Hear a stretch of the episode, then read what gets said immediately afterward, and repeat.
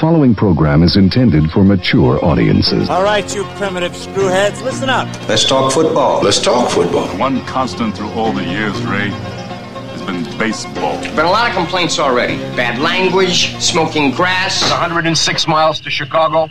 We got a full tank of gas, half a pack of cigarettes. It's dark, and we're wearing sunglasses. Hit it.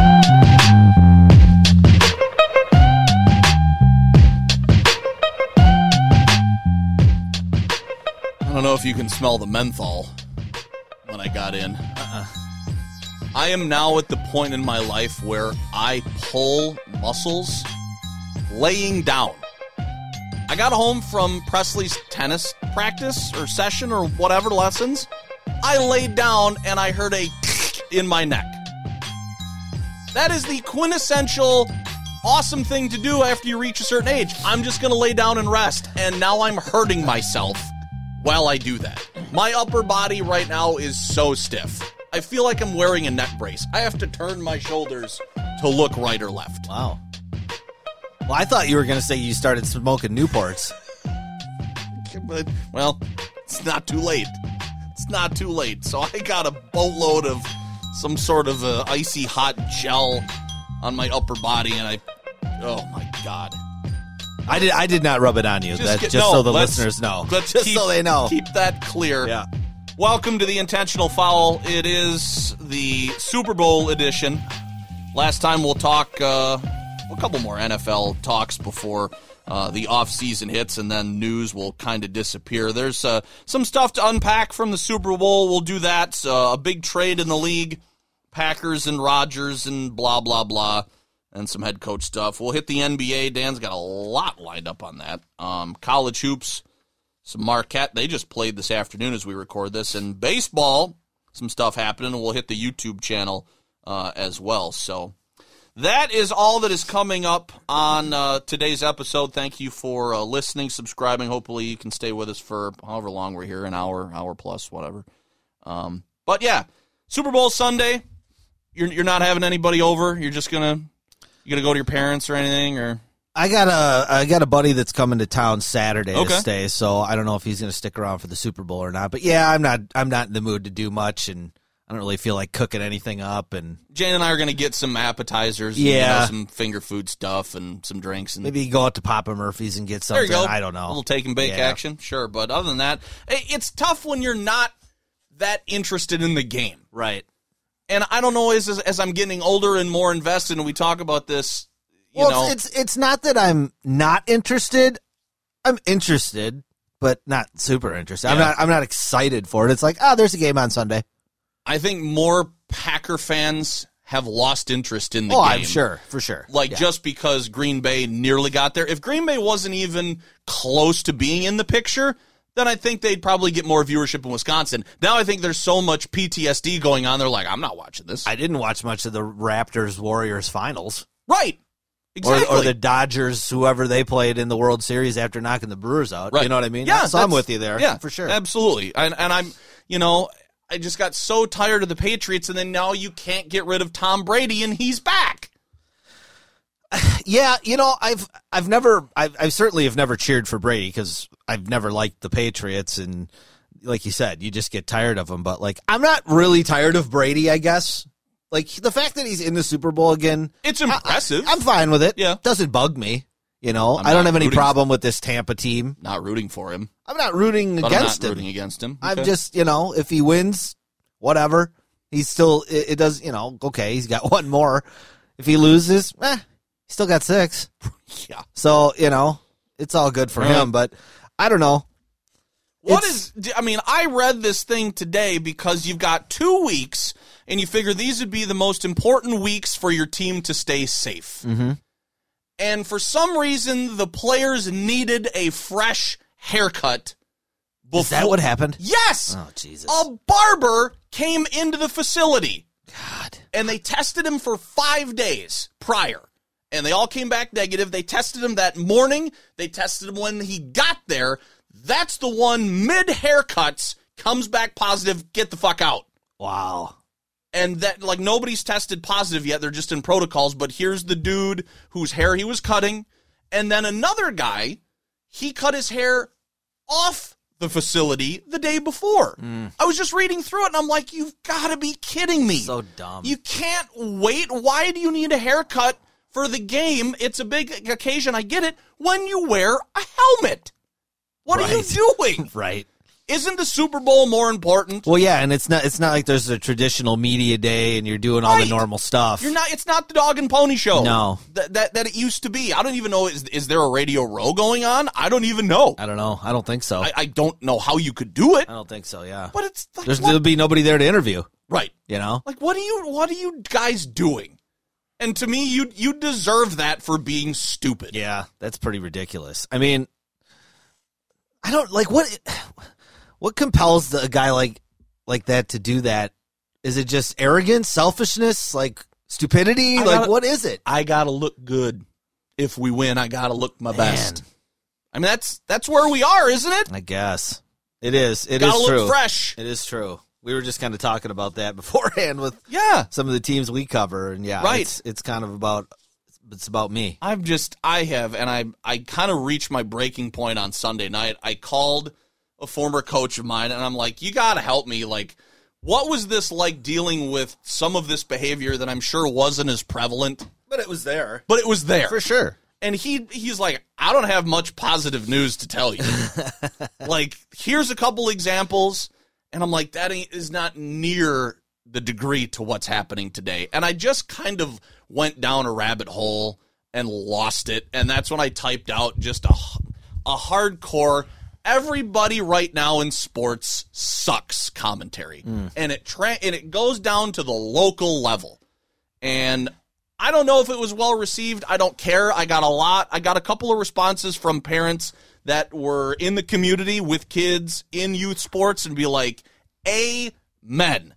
Tell it like it is. And now you see this in the Super Bowl, and it's like, these guys are professionals getting paid to win the biggest game of their lives. But they need a haircut and put themselves and everybody else on the team in danger. Yeah, you can't trust people, man. you just can't. what you just can't hell? trust people to make the right decision. Oh, There's always an idiot. There's always an idiot or two in the crowd.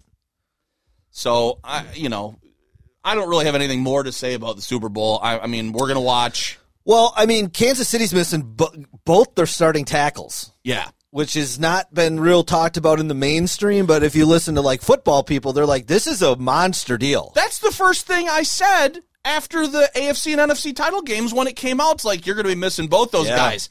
Have fun against that defensive front. Yeah, it's going to be rough. I think this is going to be a, a lot more competitive game than initially. I mean, I, for, I don't even know what the spread is. I think it's three right now. KC KC is favored okay. by three, but you know we've kind of anointed Kansas City, and I was guilty of it, especially earlier in the season. We've all kind of anointed them as kind of the the Golden State Warriors of the NFL, where like you just can't stop these guys.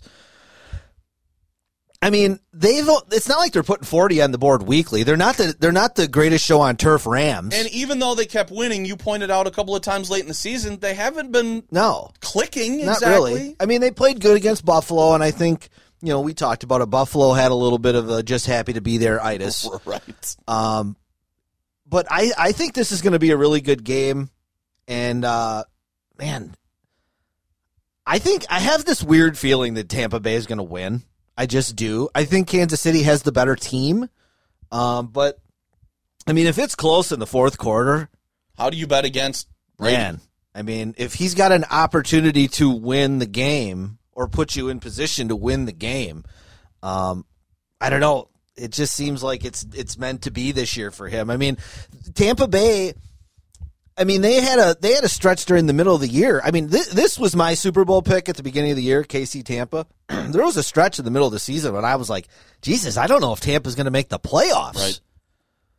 And now here we are sitting in the Super Bowl, and they've got a legitimate chance to win the title. It's it's a pretty crazy year they've had. I don't know anything because I haven't watched much of the Chiefs all year. I don't know anything about their front seven. If they can get after, I mean, that's uh the main reason why Tampa Bay succeeds is that if you give the dude time, he will cut your defense to smithereens. I mean, you saw him make three mistakes in a row against the Packers. That was only the second time in his career that he did that.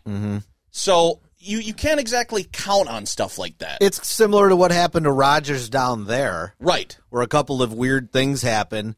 They were able to capitalize down there. The Packers couldn't capitalize at home. Yes.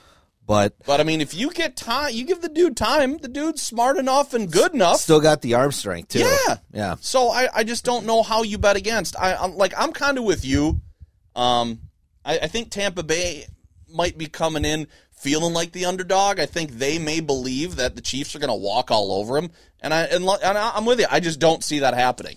Well, I'm sticking with my original. I had KC winning it. That's my preseason pick. I'm not going to change, but I don't know. I just have this weird feeling that Brady's going to pull this one out, and it's just going to kind of be the cherry on top of his career. I mean, Will you then retire no, again? no, I don't think so. I think he's going to keep. I mean, why? Why would you quit? If I keep winning Super Bowls with a new team, If they bring all that, if they bring that roster back again next year, and they have a training camp and they're healthier, and oh man, look out!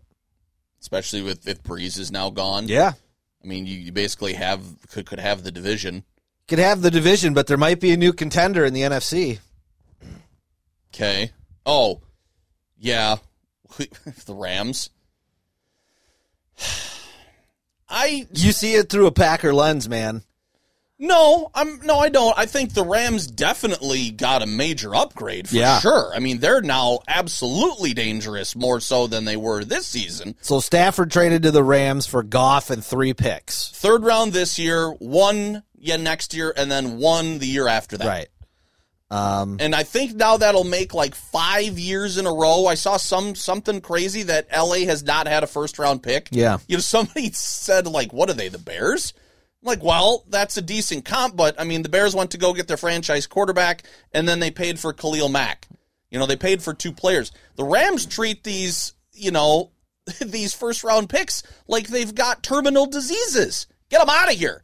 They just don't care. yeah, I love it. I love the philosophy.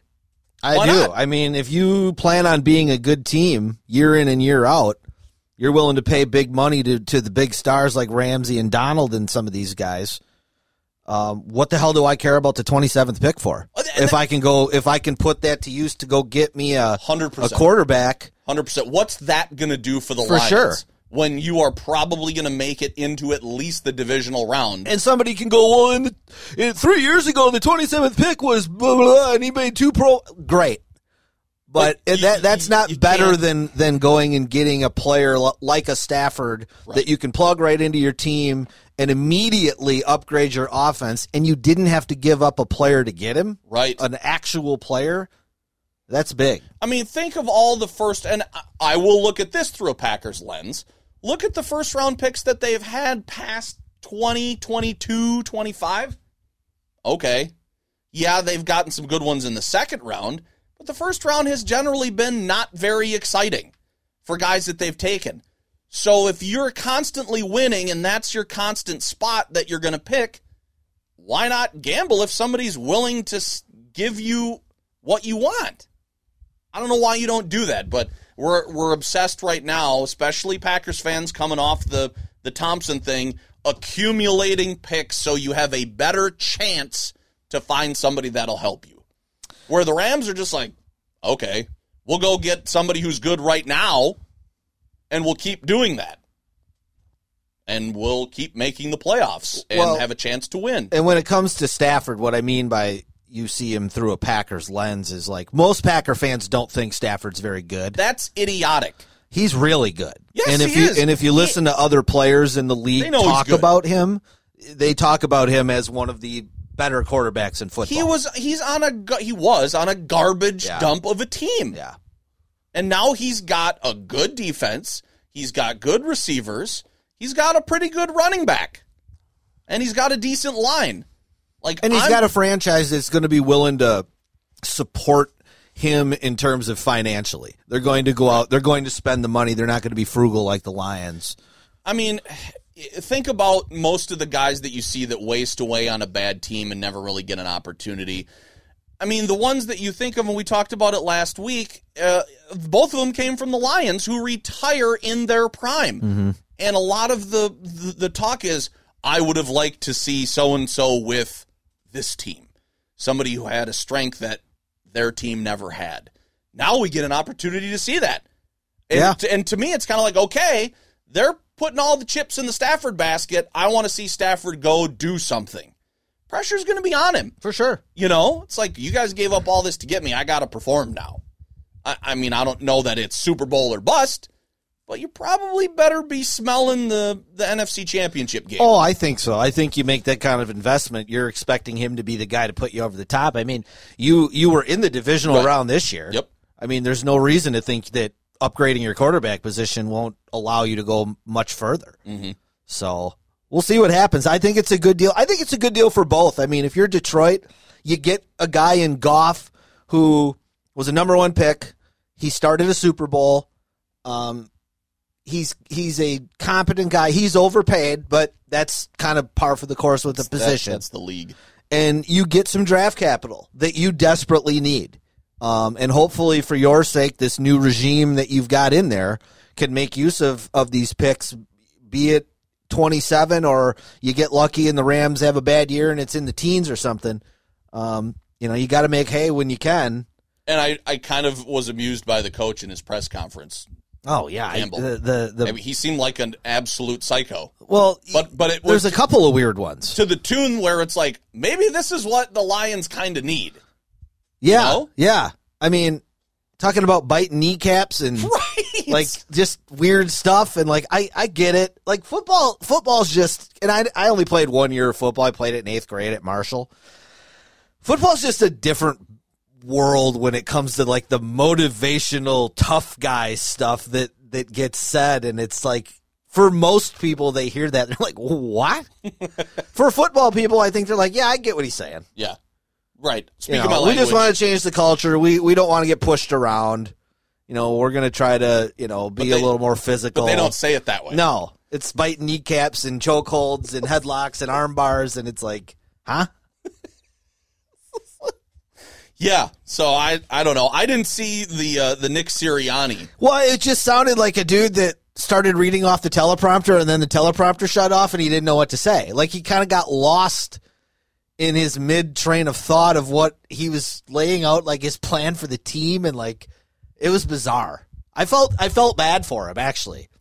Campbell with the Lions, you were just kind of like, oh, he's kind of goofy. I'm just gonna sit back and yeah, enjoy this. This uh, this guy for the Eagles, Sirianni, like I actually felt bad for him. Like, oh, oh, this dude is kind of getting a little stage fright here.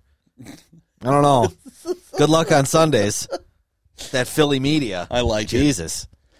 What do you um, what do you make of this? So this Rodgers Packers thing just won't die, right? It just. Well, no. I don't know who's perpetuating it, but it- seems like every day somebody says something in regards to Rodgers' Packers future. Whether it's them asking Gutekunst the other day, asking LaFleur the other day, Rodgers being on McAfee's show, and then today you got TJ Lang coming out and popping off.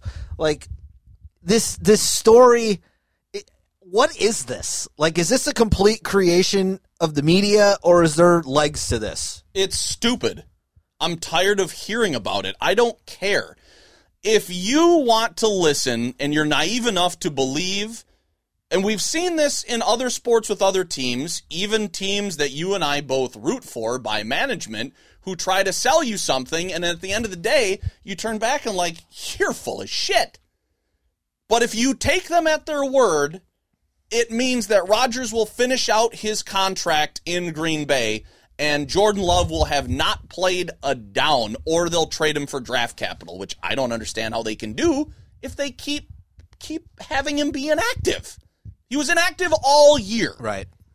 So LaFleur and Gutekunst both say 100% confident Rodgers here, blah, blah, blah, blah.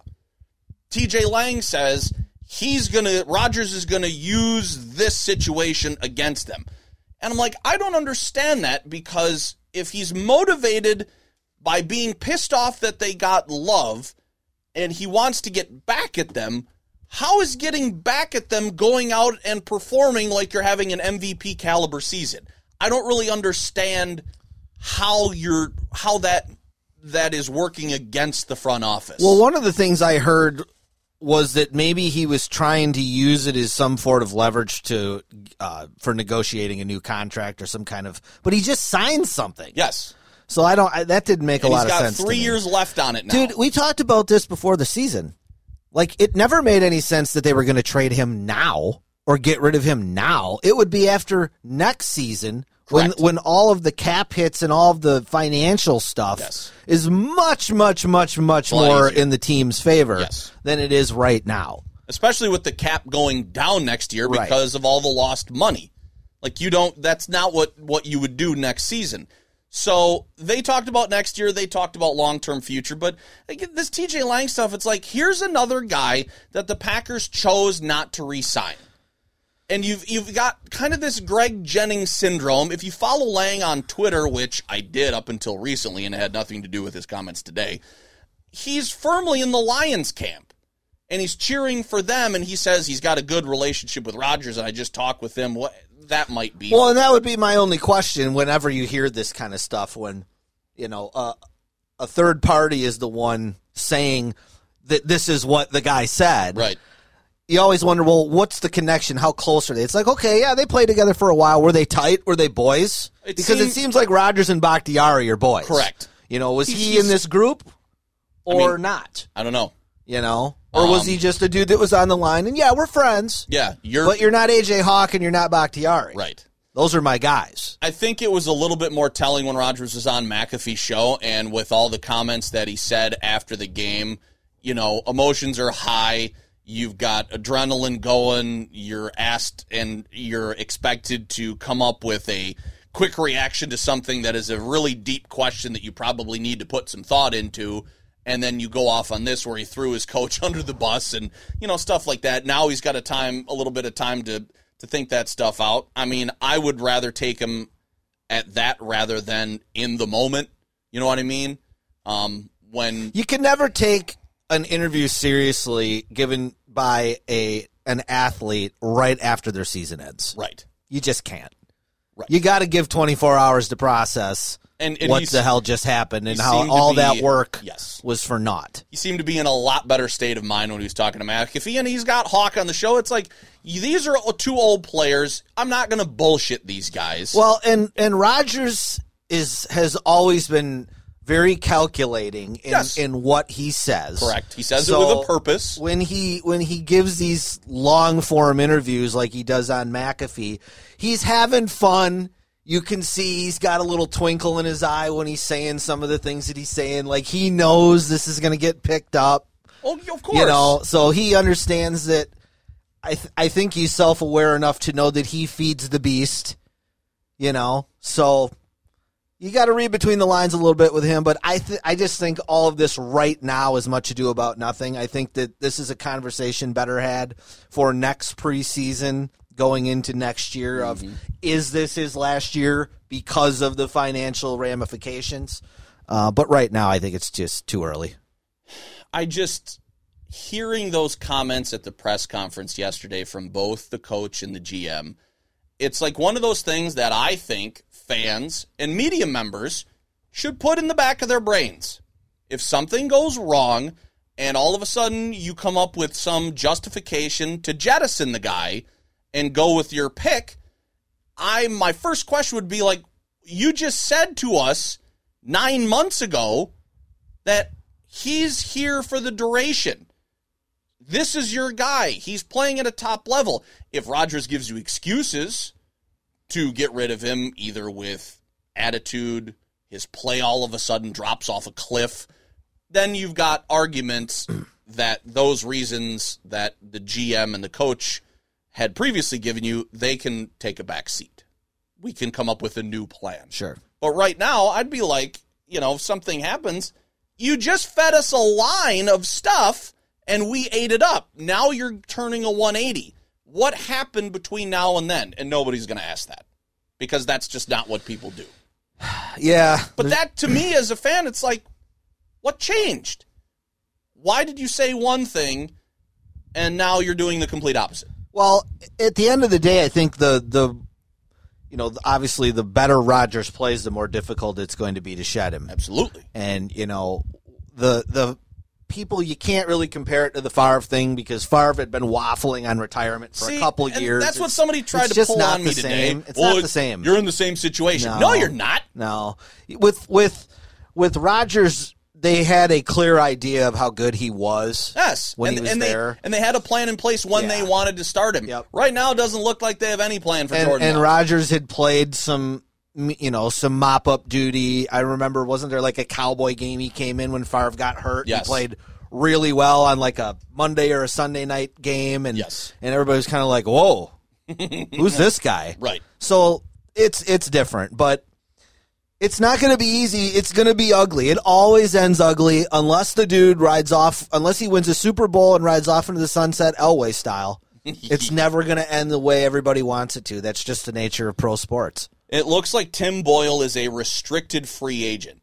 So I'll be kind of curious to see now what that backup situation looks like. Mm-hmm. If they want to jettison Boyle, stick with Rodgers, and let Love take the backup and get those second team snaps and preseason snaps and stuff like that. Maybe they'll go out and draft a guy in the late rounds to be the third string that they'll keep inactive because if there's two preseason games like they're going to talk about that they're going to extend the game and or the season one more game and then hack the preseason in half from 4 to 2 you're probably not going to need a third quarterback that much but you're not going to play Rodgers more than a couple series if that Right. so uh, that's one of the things that I'm outside of the whole free agency that I'm going to be watching. What are they going to do with the backup? Because they can't keep Jordan Love inactive for another year if you just spent a first round pick on For sure. You just can't. For sure. And if you're planning on keeping Rodgers and maybe building up Love like they had done with previous quarterbacks, they'd groomed them and then they sent them off for draft capital. It's hard to do that with your first round pick when you don't let them see the field. And there again, in lies the biggest advantage the Packers have as a franchise is they don't have an owner. Right. Because every other team in football, if you spend a first round pick Oh. on a quarterback, by year two, they're going, what the hell? Right. Yep. Come on, let's play this guy. We're paying him first round money. What are we doing? Yeah, you at least got to, I think, give Love the backup position for Yeah. the next year. Yeah. So, What uh, I was gonna before we hop off of football. Sure. What do you think of this Aikman? Uh, I haven't heard story? anything about this. Okay, so, so Michael catch up. Silver, who's a writer for NFL Network, basically came out with an article trashing Aikman for Aikman's uh, comments about Goff in a couple of the late, later games that they did this year. that Okay. the Buck and Aikman did against the Rams, and I realize I'm asking a Packer fan to comment on Troy Aikman non-biasly. Give me a break. But I'm appealing to your sense of radio broadcasting professionalism here. So Aikman basically has been accused of being Sean McVay's mouthpiece. So whatever McVay McVay was telling Aikman stuff in the production meetings that Aikman was going on air and repeating to trash Goff because the co- the the coach had kind of given up on the player. This is what Silver is accusing Aikman of. Aikman came back and just basically said, "I'm a professional. I've said many glowing things about Goff. I criticize all players when they play like shit. I praise them when they play well. Fuck off." That's basically what he said. and then, of course, now this it's gonna you know it'll go back and forth a couple more times. But I mean, like, wh- what's your opinion on you know?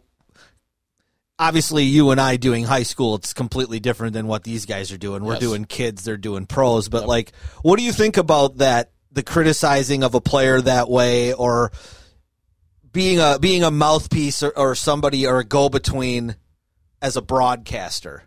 Well, I mean, as a broadcaster, you're expected to know and talk about things that the average fan is not privy to. These production meetings are not classified. They help you get information that is pertaining to the game broadcast. So if you have a conversation with a coach that you don't air, unless the coach says, listen, this is off the record and whatever, don't repeat this, blah, blah, blah. I mean, has McVay basically said, I told that to him in confidence, that's bullshit, blah, blah, blah. Not that I've heard. Then that's not a problem. Right. That's the way I It's- thought about it's it. period not a problem because if McVay specifically tells that to Aikman and he repeats it, it's not Aikman's opinion. It's the coach's opinion. Well, you need and- to target the coach. And you hear it, and you hear it every game where they'll be like, you know, we talked to Matt Nagy during the week, and he Right. said he said Trubisky's doing a lot better in this, but he's got to get better in this. Or we talked to Matt LaFleur, and he said Aaron Jones is doing this, and he's got to get better. Like they do it all the time. Yes. It's just very weird. It was an odd thing to get called out for. Was it? But is it just because it was overly negative? I think so. Well, who We're, cares? we're basically. I think it was it was something that he said in the the Seahawk Ram playoff game because Goff didn't start. Mm-hmm. They started that other guy, and then he got his bell rung, Yes. and then Goff had to go in, and they ended up winning the game. Aikman had made a comment. I can't remember what the comment was, but he said something in that game negative toward Goff, and a bunch of people got up in arms about it. So I, I, I honestly then don't understand what the big deal is. I mean, like you had mentioned, I talk to the coaches on a weekly basis. I had a I had a coach conversation today. We talked about things that won't make it to the broadcast because sure. it's not pertinent, and I'm not going to reveal sensitive information that I deem to not be in the best interest of the program. Right. It's not like I'm trying to earn points with the listening audience. And Aikman right now, he's the number one analyst for Fox. right. What does he care what anybody thinks? I wouldn't. No, I wouldn't either. You're paying me to get give my opinion. Coach told me something. If I agree with him, I'm going to repeat it and back him up. I'm the number one high school analyst in Rock County, and I don't care what anybody thinks. Well, you, you've always had that opinion, absolutely. So no, I don't think that that's uh, people again sensitivity, whatever. Yeah. mind your own business. yeah, Get out of here. I hear you. So, well, that's enough football. Uh, you got a boatload of NBA stuff. Uh, I watched a little bit of the Bucks, and I know we were doing a game last night on Monday, and you were keeping tr- keeping track on on your phone, and you were like, they scored X amount of points in the first quarter, and I went, what? Yeah, I think it was like 45. They had like- 79 at half. Right, and they knocked down 21 out of 42 threes. Yeah, solid 50%. over the Trailblazers. So, um, yeah, I mean they they lost two road games. They come back home and they just lay waste to the Blazers. Um, I don't know. Go ahead, take take, take it from there. I Well, guess. Well, it's it's kind of more of the same with this Bucks team. Um, 12 and 8. Somehow they're still second in the East. They're two games behind Philly. Um, kind of in a log jam with like Boston and the Nets and the Pacers. Um, just a lot of inconsistency. And and some of that inconsistency is actually during the game. Not not it's game to game and it's also during the game. Um, the two losses they had at New Orleans and at uh, the Hornets. they gave up 21 threes, I think, in each of them. Yeah, I mean, just absolutely torched from the three point line in the in the New Orleans game. Bledsoe hit seven, and Lonzo Ball hit seven. Bledsoe never hit seven when he was on the Bucks. I was listening to Ted Davis, and he's just losing his mind about how well Bledsoe. yeah, is doing. he's shooting out of his mind this entire year. But he had an amazing game against the Bucks. You know, go figure. And I read somewhere, I don't know who they played before those two games, but the amount of threes that they gave up in the three successive games was the most that any team has given up Ever. in a three game stretch like in s- NBA history. Yeah, it was over 60. It was like 64 or 65 threes they've given up in, in the last three games, which is just an ungodly amount. Um, you know, both of those games they they got really really far behind in the second quarter. I think they were down 30 against the Pelicans. I know they were down 20 against Charlotte. It's just too big a hole to dig yourself out of. And the three point line helps you get back into these games, but you know, they expended a ton of energy to almost come back and win the Pelican game, and then they have to do it again against Charlotte. They just ran out of gas. Um, but you know, you got a rookie in uh, Lamelo Ball, who has his career game of his life against you. Uh, we already highlighted the threes. The bench has been wildly inconsistent all year. It's been total feast or famine from everybody other than Bobby Portis. Um, it's just been disappointing, and I, almost have to take a step back though because and take my own advice. I said at the beginning of the year, this is not the last two years' team. This is a team that has got a lot of new pieces. They're trying some new stuff. They have changed their offense a little bit. Um, you see guys a lot more on the baseline, the big guys in what they call the dunker spot. So when you get some penetration, you can drop it off to these guys for easier shots. That's something new. Um, you know, and Giannis talked about it the other day. Uh, you know, this may not be a team that wins 55, 60 games like it did the last couple of years, but, um, you know, creating good habits as they go along throughout the year and be peaking at the right time. I heard Mike Heller on his show today brought up it was last year at this time the Bucks were playing in Paris, and uh, they were playing Charlotte. That's right. I forgot about that. Yeah, seems like 10 years ago, doesn't it? And there was a story that came out that Michael Jordan and Marc Lasry were having a conversation, and Jordan's advice was don't be worrying about trying to set some, you know, wins record in the regular season. It doesn't mean shit. You want to be playing while going into the playoffs and win a title. And Lasry's arrogant response was, well, we're going to do both.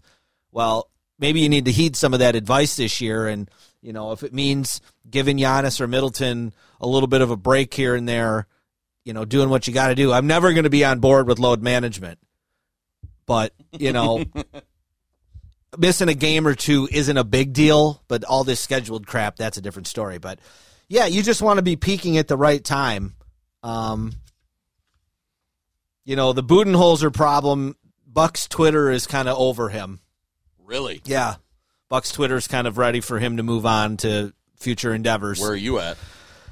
I waffle back and forth, but again, it's they're, they've put in some new stuff, so I'm going to give it I'm going to give it some time. Sure. A lot of new players and, in a new system. I mean, you're what 20 games into the season. Yeah. Is it enough sample size to have a stone cold verdict? Not really. You're barely a third in, so you know if they have another playoff flame out, then yeah, it's time to make change. Um, it's what you're doing ain't working, but I'm I'm willing to give it some time. But just to give you an idea of, of where this team is right now. So offensively, they continue to be one of the best in the league. They're second in the league in field goal percentage, fourth in three point percentage, fifth in assists, second in scoring at 120 a game. The only statistic where they're really bad is free throw at the shooting. free throw they're 26th, and a lot of that is attributed to Giannis shooting in the 60s.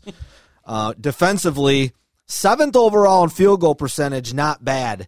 29th in three point percentage. They're giving up 39% a game, which is second worst in the league. How do you drop off that badly from overall field goal percentage to three point field goal percentage? Is that just a product of their defense and they just sag so much? Yeah, they don't rotate the, well. The emphasis of the Budenholzer system is to protect the rim first. That's why Brook Lopez, the last two years, has been such a valuable asset because with him and Giannis back there, and then last year when you had Ersan and you had Robin Lopez, that's a lot of bigs down there to protect the rim.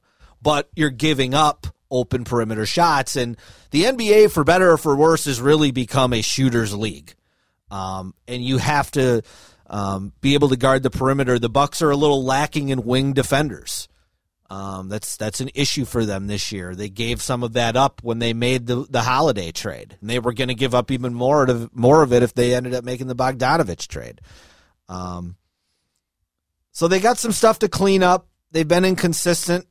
Uh, this week they got Indiana uh, tomorrow, and then they're at Cleveland Friday and Saturday, and then at a really hot Denver team on Monday, a place where they I always was lose. just going to say they never win. no, they Denver. never win out there. Like And in Phoenix, too. that was the game last year that kind of started their downward trend. They went out west, they got pounded by Denver. They went and they got pounded by the Lakers. The pandemic hit. They were never the same.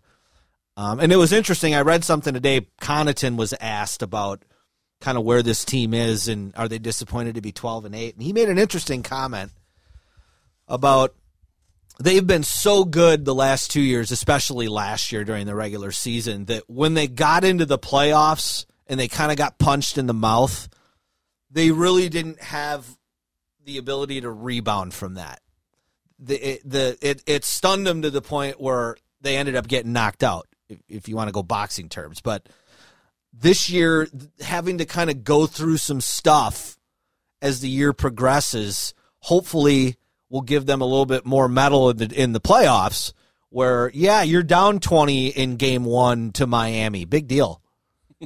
You know last year it was like what the hell's going on? Right. normally we're up 20 this is what the hell? Now maybe you calm down a little bit and understand that you can come back you've been through this stuff before so just interesting comments from from a guy who's you know, one of the mouthpieces of the team. Um, I mean, I think him, Lopez, Middleton, and Giannis are the four longest tenured Bucks. So Okay. Um, you got a bunch of uh, other NBA stuff if you just want to roll through that. Yeah, like I said, Philly is leading the East at 15 and 6, which is a little surprising, but uh, Embiid's having a really good year. You know, bringing Doc Rivers over as the coach was was a definite upgrade. Yeah. Um, Brooklyn has been up and down since the big Harden trade. They are maybe the worst defensive team in NBA history. like it's the other the other night they gave up 149 to Washington. Oh my god. Washington has the worst record in the East. Um, yeah, it's it's beyond abysmal. I mean, James Harden and Kyrie Irving will never ever be considered defensive stalwarts, top, but like top defenders. it's they're just sibs right now, and they're kind of leaving it up to their their back end guys to cover up for them, and it's just it's not possible. Um, they're going to try to outscore everybody. I don't know if they can win four playoff rounds playing this way. That remains to be seen, and there you know there is trade possibilities that could happen, but right now they're they're uh, they're fun to watch, but they're inconsistent. okay. Um, At the bottom of the playoffs right now, the seven to ten seeds, which is the play-in now. Oh right, I forgot about this. So we've got Cleveland, Charlotte, Chicago, and the Knicks sitting in the seven to ten seed, which is really odd to see. Um, those are four teams that most people would have not predicted to be playoff teams, I mean, and right now those would be at their records, but the Bulls they're all they're all about five hundred. really. Yeah, I think the Bulls are a game or two under, All right. uh, but they're all hovering around five hundred. Toronto and Miami right now are out of the playoffs. Uh, Miami. That's shocking about Miami. Miami's been devastated with some COVID stuff and some injuries. Jimmy right. Butler didn't play for a couple weeks. They're starting to get healthy. They'll be back. Toronto, I'm not shocked. Um, they've lost a lot the last couple years after winning the title, and uh, they've gone deep in the playoffs several years in a row. I mean, that wears you down. and they're It's a lot also playing home games in Tampa. Exactly. So I'm not too shocked that that they're struggling. Okay. Um, in the West, it's the usual suspects at the top: Clippers and Lakers. Utah won ten in a row uh, before getting knocked off. They're all tied at sixteen and five in the West. Uh, Memphis, Denver, and Phoenix. Memphis had a. They've only played like 15 games. Everybody else is in the 20s. They had to stop for some COVID stuff. Plus, they had a Ja Morant injury, so they're coming back. Denver, as I mentioned, has been hot, and Phoenix is kind of figuring it out with Chris Paul, kind of how he fits. They're playing better. Dallas and the Pelicans out of the playoffs right now.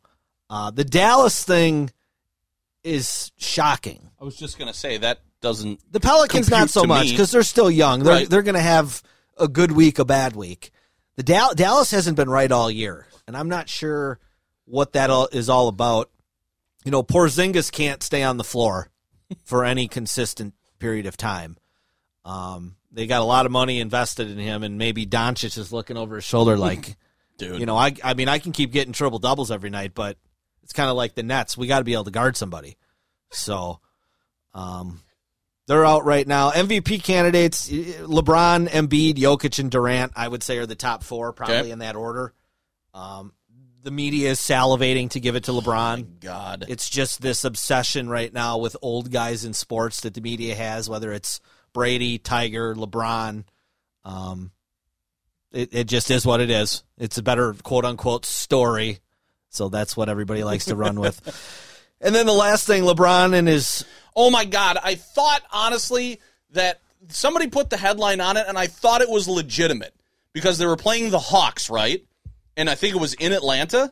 Yep. And I thought it was a real housewife of Atlanta. Well, it might as well be. because that's sure as hell what it looked like. If you see the guy she's married to, you would totally think so. This guy looked like a gray haired, roided out, f- spray tan, total knob. And the girl was a pretty little 25 year old piece that he's what I got mean. on his arm. Yes. So that's why I was like, well, they said Real Housewives of Atlanta. I told Jane because she watches the the uh, the Orange County version. I'm like, Real Housewife was talking smack to LeBron and she got kicked out of the game, but it she wasn't on the show. But still, that's what it looked like. Yeah. And I don't even know how how did it even start. it sounds like LeBron and the husband were chirping at each other, and that the husband, quote unquote, according to the Laker players that heard it, went out of bounds against LeBron was something that he said. Don't know what it was. I want to know. and. LeBron went back at him, and somehow the woman got involved, standing up for her man, which is you know what all men love today. and uh, allegedly she claims LeBron responded to her, "Shut the fuck up, a sit down, bitch." Yes, that's right. Um, I find it very comical how that has just been glossed over by the media. Because he because carries it was- himself because let me tell you something. so high. If Luka Doncic had told a black woman Oh, God. to shut the fuck up and sit down, bitch, it wouldn't be glossed over. Um, but l- this is the thing with LeBron for me that even as great of a player as he is, and he's going to end up with ridiculous accolades when he's all said and done because he's in this era now like Brady where you get to play forever. Um, people just don't like him. Like he he's not that likable of a guy. He got heckled the other night in Cleveland. A guy was wearing a shirt about how LeBron's mom got banged by one of his teammates back in the day and he oh and the guy got the guy got kicked out of the game and I mean like people just don't like LeBron.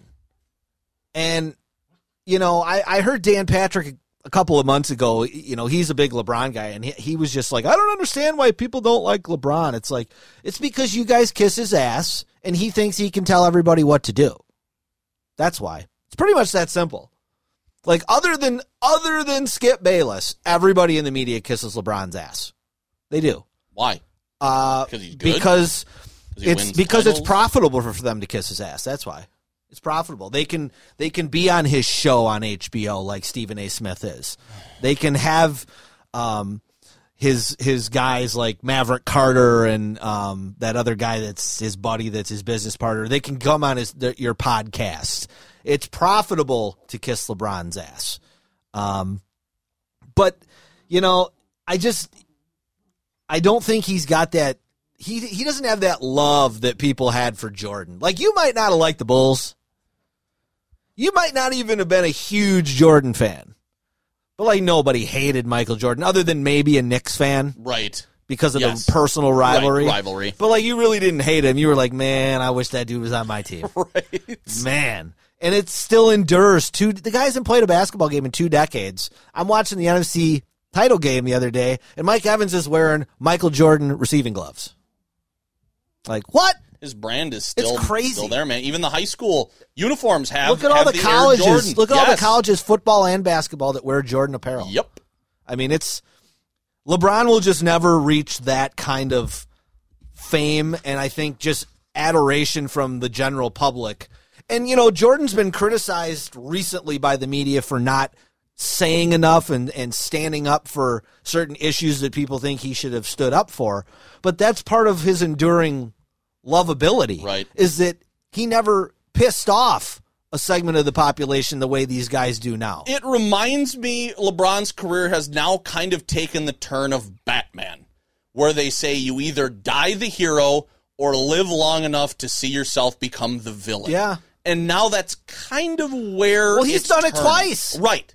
He was the hero in Cleveland. Then he was the villain in Miami. Then he won in Miami. Then he went back to Cleveland and won in Cleveland. So he's the hero again. Then he goes to the Lakers and, And starts running his mouth all the, the time. villain. And now he's kind of the villain again. So no, it's a, it's an apt comparison. That's for sure. Like there's so many heel turns Yeah. and face turns from, you know, the world of wrestling that you don't know whether to, to cheer or boo the guy. It's just hard when I read an article that he he made like 95 million last year. Um, to listen to him talk about his struggles.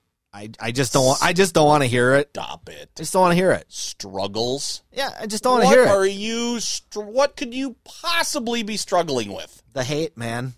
The plight of being a an African American star athlete and the hate. It's, it's you know Okay. that's his, that's his privilege, I guess. All right. You got anything else in the NBA? No, I just wish the Bucks would get that. hot and run off about seven in a row. Okay. Stretch this twelve and eight out to about twenty and eight. Let's wait twenty for and that nine. to happen. All right, what time is it? We got uh, seven twenty-seven uh, as we record this on Tuesday night. Badgers are going to tip off in uh, in any minute uh, against Penn State. They uh, lost at Penn State, which was probably the worst loss of the season. I'd say it's worse than that Maryland Hadn't lost season there hadn't lost to him in like fifteen years. Is that how long it was? Yeah, it'd been a while. bad. Um, they gave they they were like seven for twenty eight from three, or something like that. They play them again just by virtue of the Nittany Lions COVID thing, pushing this game back and moving some other games up. So um, a home and home. This one's at the Kohl Center. They lost on the road. They beat Maryland, which I thought was a good kind of bounce back from an earlier season loss as well. But that's kind of way that this team is. The it seems like after the early accolades and whatever, they're kind of destined just now to split. You know, they did win at Rutgers for the first time in I think three, four seasons that they played there. Um, but I think you bring up a good point. Looking at that Michigan State game that they blew out the Spartans on Christmas it's been almost 500 from that point forward. And now you get some pretty tough competitors after this because you got to go down to Champaign. And Illinois is freaking good. Yeah, they are. They got some athletes, and the Badgers don't. They struggle with teams that have a lot of athletes. Mm-hmm. That's why they lost to Marquette. That's why they lost the first time to Maryland. Um, you know, Gard said it today in the paper, though, and he well, he said it on his radio show, and it was in the paper. Um, they're pretty good when they defend when they try to get in a shootout with teams, they're not that good because they don't have that kind of firepower. Um, you know, I think this team would do a little bit better with a little less Brad Davison. Myself, um, we saw I know that it's, early. it's, well documented that I'm not a fan of oh, him, yeah. but I just don't think he's playing very well. We but we saw that early. Davis was taking some of his minutes. Yeah, and you know, you're you're in the you're in the dog days of the season, and that's when freshmen kind of have their little bit of a swoon before you get to tournament time. So I get that, but um, I mean, this team, I I hate to keep saying it, but they're super inconsistent. I mean, five and four in their last nine since that Michigan State win, like you said, and I, we've come to find out that Michigan State ain't very good. No. So that win wasn't really as big of a deal as you thought it was, you know, right. a month ago. Right. You, you, that's probably one that you could probably hang your hat on for the season. Like, look at that. Well, now it's like, okay. I mean, they're still hanging around at 19 in the rankings. They've been top 20 all year. They've pretty much hovered between like 6 and 15 most of the season, which kind of tells you the state of college hoops. Um, I was looking at bracketology today. Duke's not even in it. Um, that that just you know, Kentucky's not in it. Right. I think Carolina might be on the bubble. Um, they got the Badgers this this week as a four seed, but trending down. And you fifth know, straight week they've dropped in the AP. Yeah, I mean if they if they lose, I mean though I, I would assume they would win tonight against tonight. Penn State. But yeah, you go again, you go one and one this week. You're kind of staying in that four five line, and right. you know that's not a terrible place to be. That's that inevitable Sweet Sixteen matchup against a one seed typically. Um, Awesome. So we'll see. We'll see what happens. I mean, I still think this team is going to be vying for second or third in the Big Ten. I'm not sure they can win it this year, um, but they'll they'll be up there because they they still are a team that's going to beat the teams that they're supposed to beat. Losing, I can't see them losing back to back games to Penn State. It just doesn't. You seem, would hope not. I mean, then then then are you going to get the annual fire up the the fire Gard crew, and they, they put that in the residence halls. It's you know, It's been a while, down ever, the aisles, you know, since stuff. that late season the, win streak. The stairwells, year. yeah, that's right. So no, I don't know. Um, we'll see about that. A really early. I mean, is this a product of the pandemic where we're getting these really early tip offs? I like, don't know. I don't remember outside of tournament time, whether it's a conference tournament, a holiday tournament, you know, or the uh, the NCAA March Bet, a four o'clock tip off. Yeah, I saw. I didn't even know that till today. I looked at my phone. I was like, "Wait, Marquette plays at four? Right.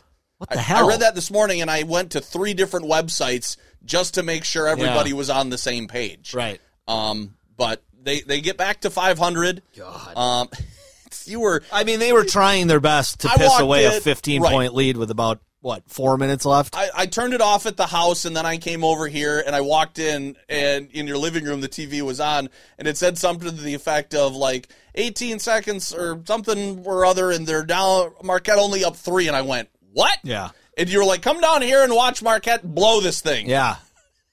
I mean, it was a comedy of errors. It was turnovers. It was missed free throws. It was not getting to shooters. I mean, Butler, who's terrible in their own right this, this year. Is, I mean, has this been coming? yeah, they've well, this is they've lost several coaches in a yeah, row. Okay, and you know they lose Stevens to the Celtics. Right. They lost Holtmann to Ohio State, uh, and then I think there was another guy that they lost, and like they're on their fourth coach since they were in the Final Four. But Butler had a chance to tie the game.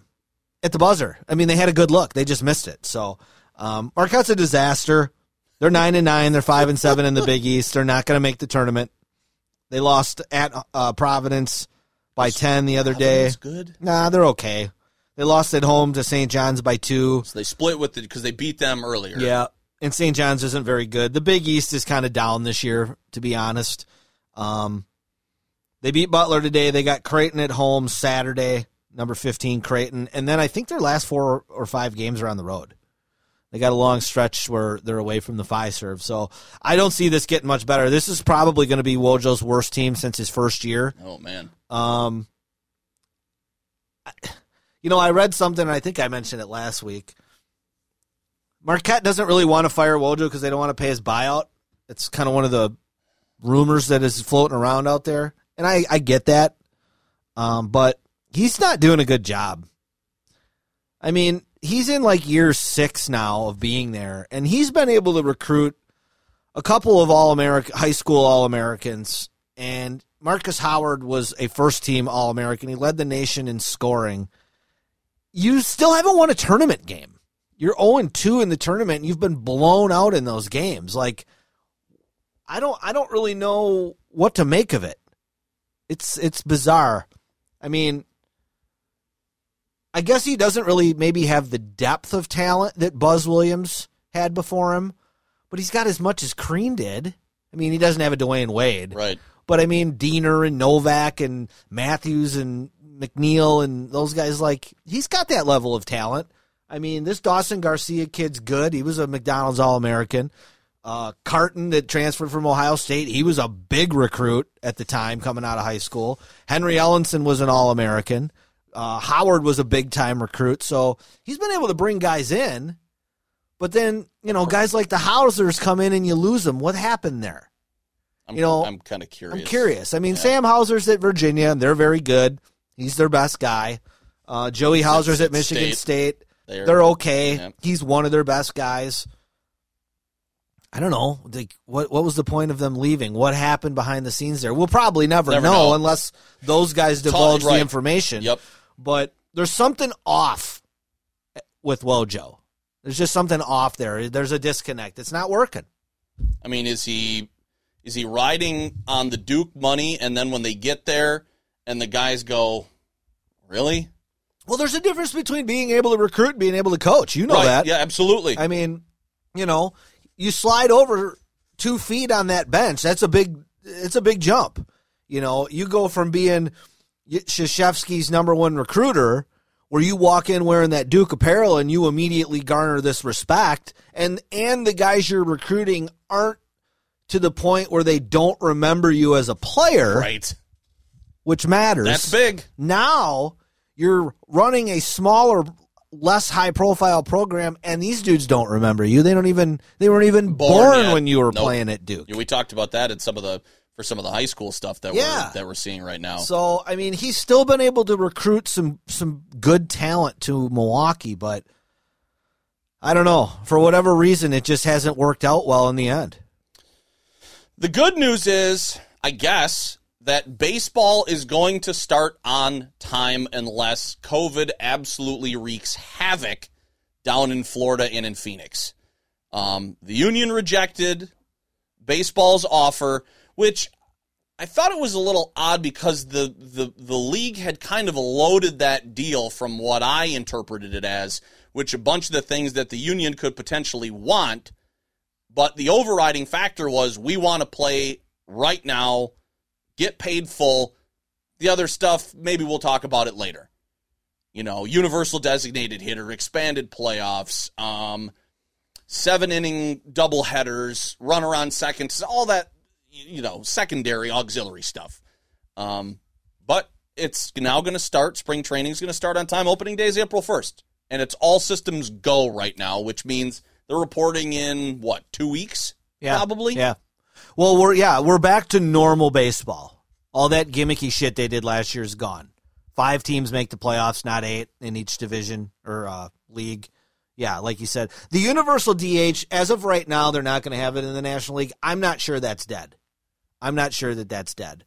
Um, Are we doing any right now geographic I mean, the schedule's out. There, it's it's a schedule know. like normal, correct? I think it's normal. Yeah, I think it's pretty normal. so then, I'm- are we going to go back to the DH in the American League Park probably? Yeah. if there's interleague games? Yep. Okay. Yep.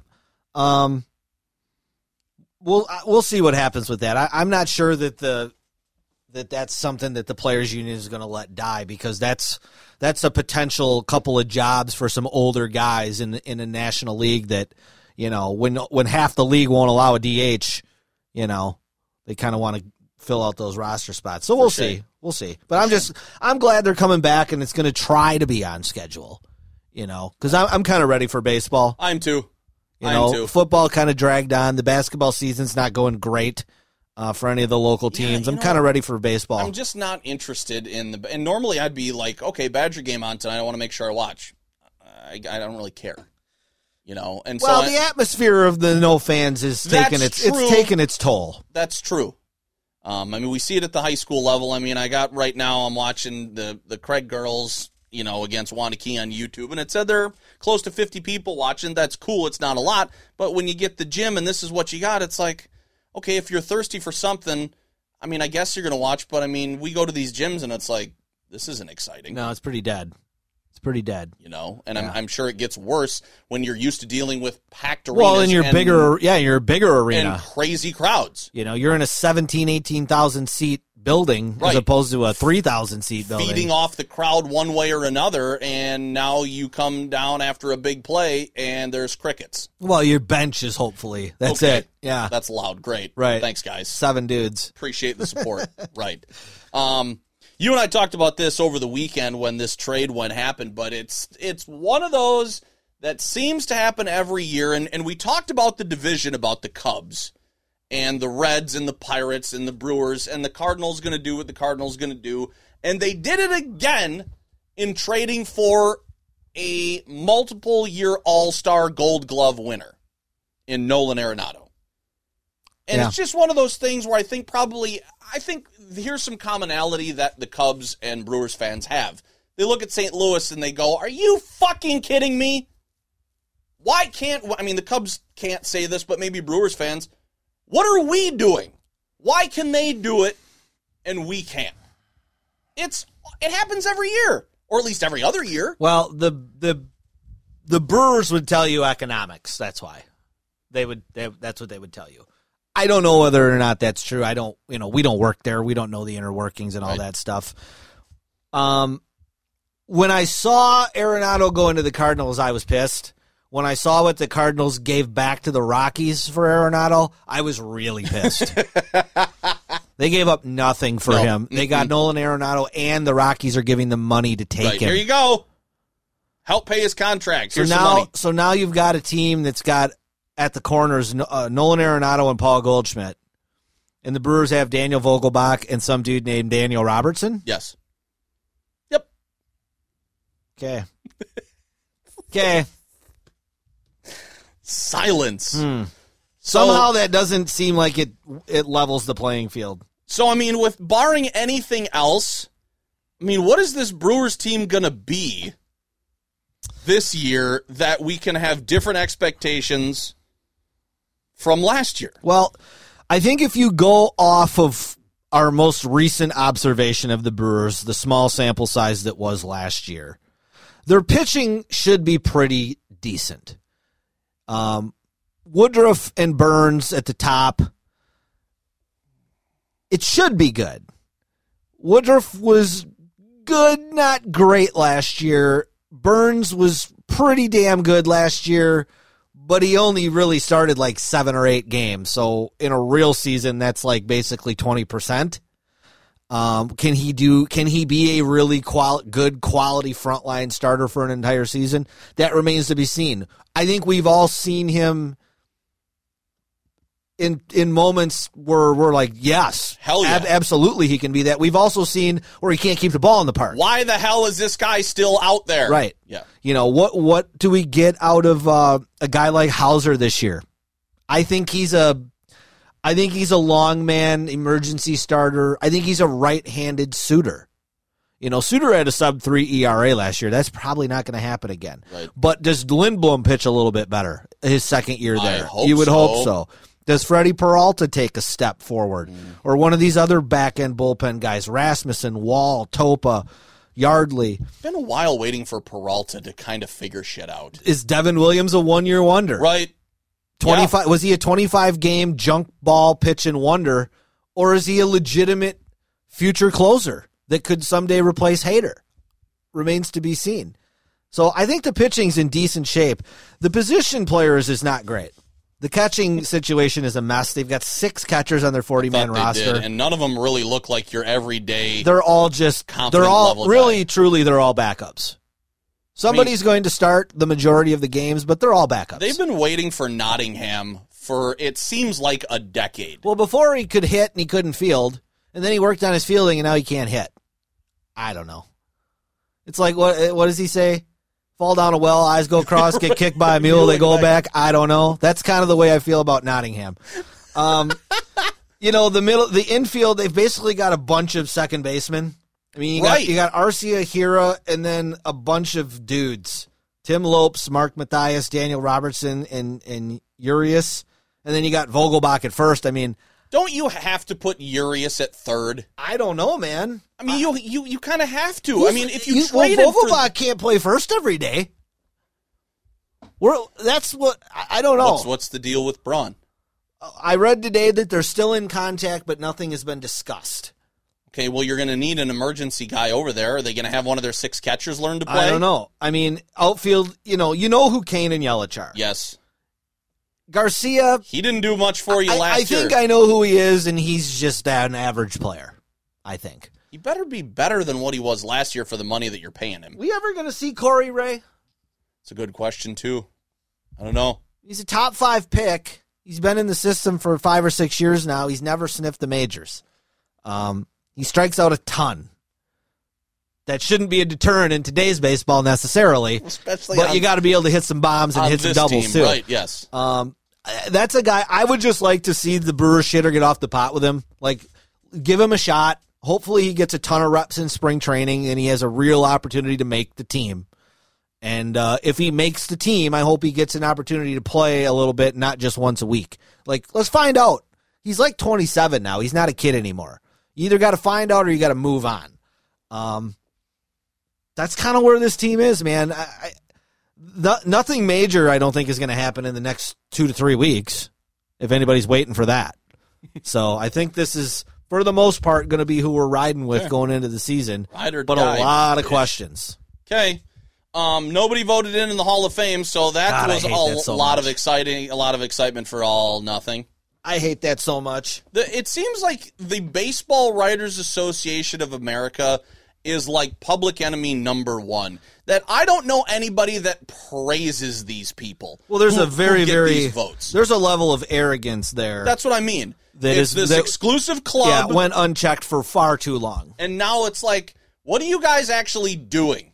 Some of them aren't bad. I mean, like a guy like Haudricourt, the Brewer beat writer for the Journal Sentinel, like I don't think he thinks he's something special because he gets a Hall of Fame vote, and he always releases his vote to the public, like on Twitter and stuff. But there's some of them, some of those East Coast guys, Boston and New York, like they think they're some gatekeepers of of the Hall of Fame, you know. And it's like, who the hell are these people to to be judging the moral character of some of these players? I mean, there's drunks and wife beaters and drug users that work in the media just like there are in any other field in this country. I mean, that's just life. Um, I think it's really dumb and really short sighted to continually keep guys like Bonds, Clemens, Rose, and Schilling out for a bunch of reasons that don't really have anything to do with on the field. Um, the the the steroid thing, everybody was doing it.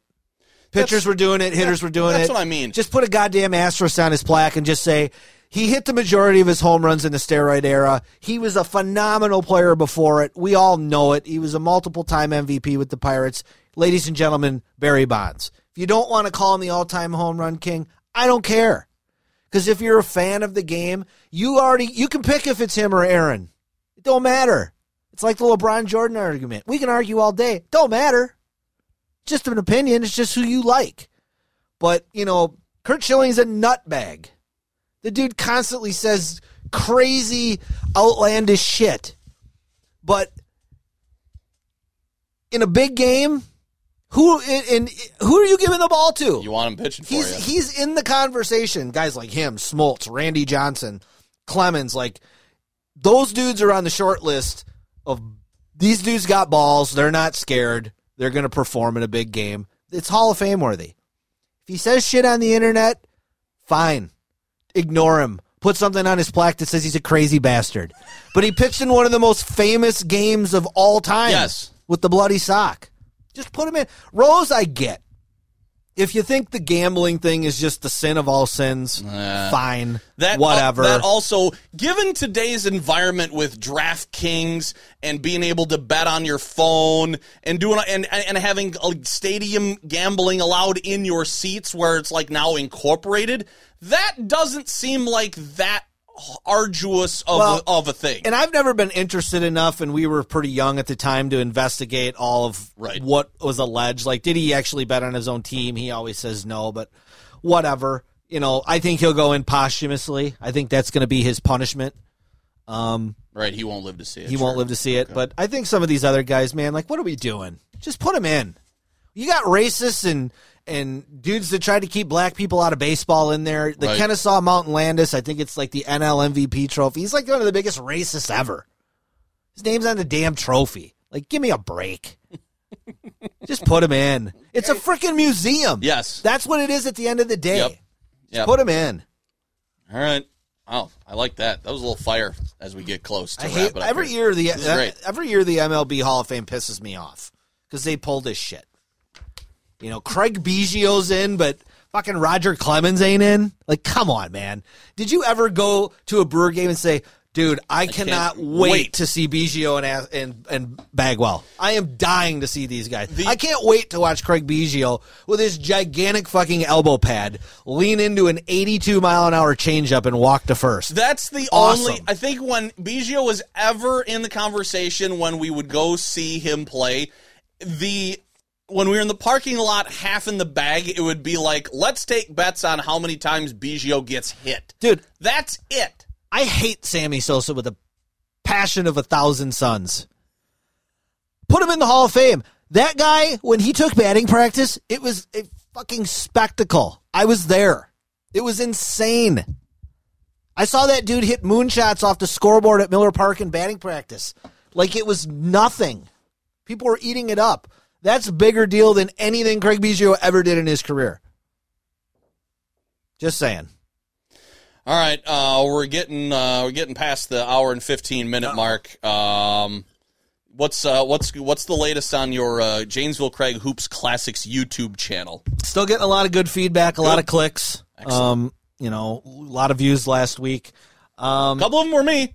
Well, good. Yep, Good. Absolutely, I watched. Yep. I watched some, you know, some guys in my class that that Yeah. I texted you about, and then we made fun of them. Yes, we did. Yes, of course. Our boy Brent Jerome. God, I missed that dude. Good old G Spunk.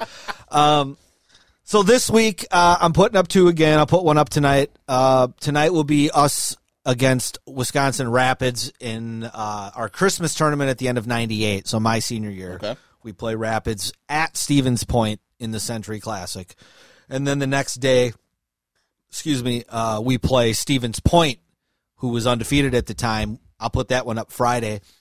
And uh, Point's got two kids that I played in uh, against in college also. Casey Taggets, who went to La Crosse and had a really nice career. He was one of their guards. And then uh, Nick Bennett, uh, nephew of Dick Bennett, um, cousin of Tony Bennett, Nick and Dick. Okay, and his dad was Jack Bennett, who was the Stevens Point's Ah. uh, UW Stevens Point coach. And Nick went and played for his dad. They won a couple national titles. I think he was a college All American, and uh, played with my boy Tamaris from Beloit. sure. And I think Nick is Nick's coaching high school somewhere over in the Milwaukee area. He was on the Whitewater staff for a couple years too. Um, but that's a pretty good game. Um, they're a good team. We put it on them pretty good. There's a good crowd there. It's fun. It's it's on the big court, the big college court. Um, so those are that's a that's a pretty fun tournament. Those are those are a couple good watches. They're both game films again, so no commentary, it. which is kind of refreshing. You actually just get to watch the game and Sure. don't hear people mangling names. But as we get farther down the line into some of these, we get back into the actual TV broadcast. Okay. and then it's a then it's a straight butcher shop. Sure, I was going to say, I'm sure those are absolutely spectacular. Yeah. Um, because just knowing what we know about local media and basketball when it was in its infancy days, Yeah. So I think I got like not the best. I think I got two or three weeks of games left after this. Okay. like four or six, I can't remember, but That's cool. That'll about coincide with pretty close. Yeah. uh, our, our high school and that, and that was season. kind of my plan, just to have something. I didn't know at the time that they were going to be putting all these games on YouTube, Right.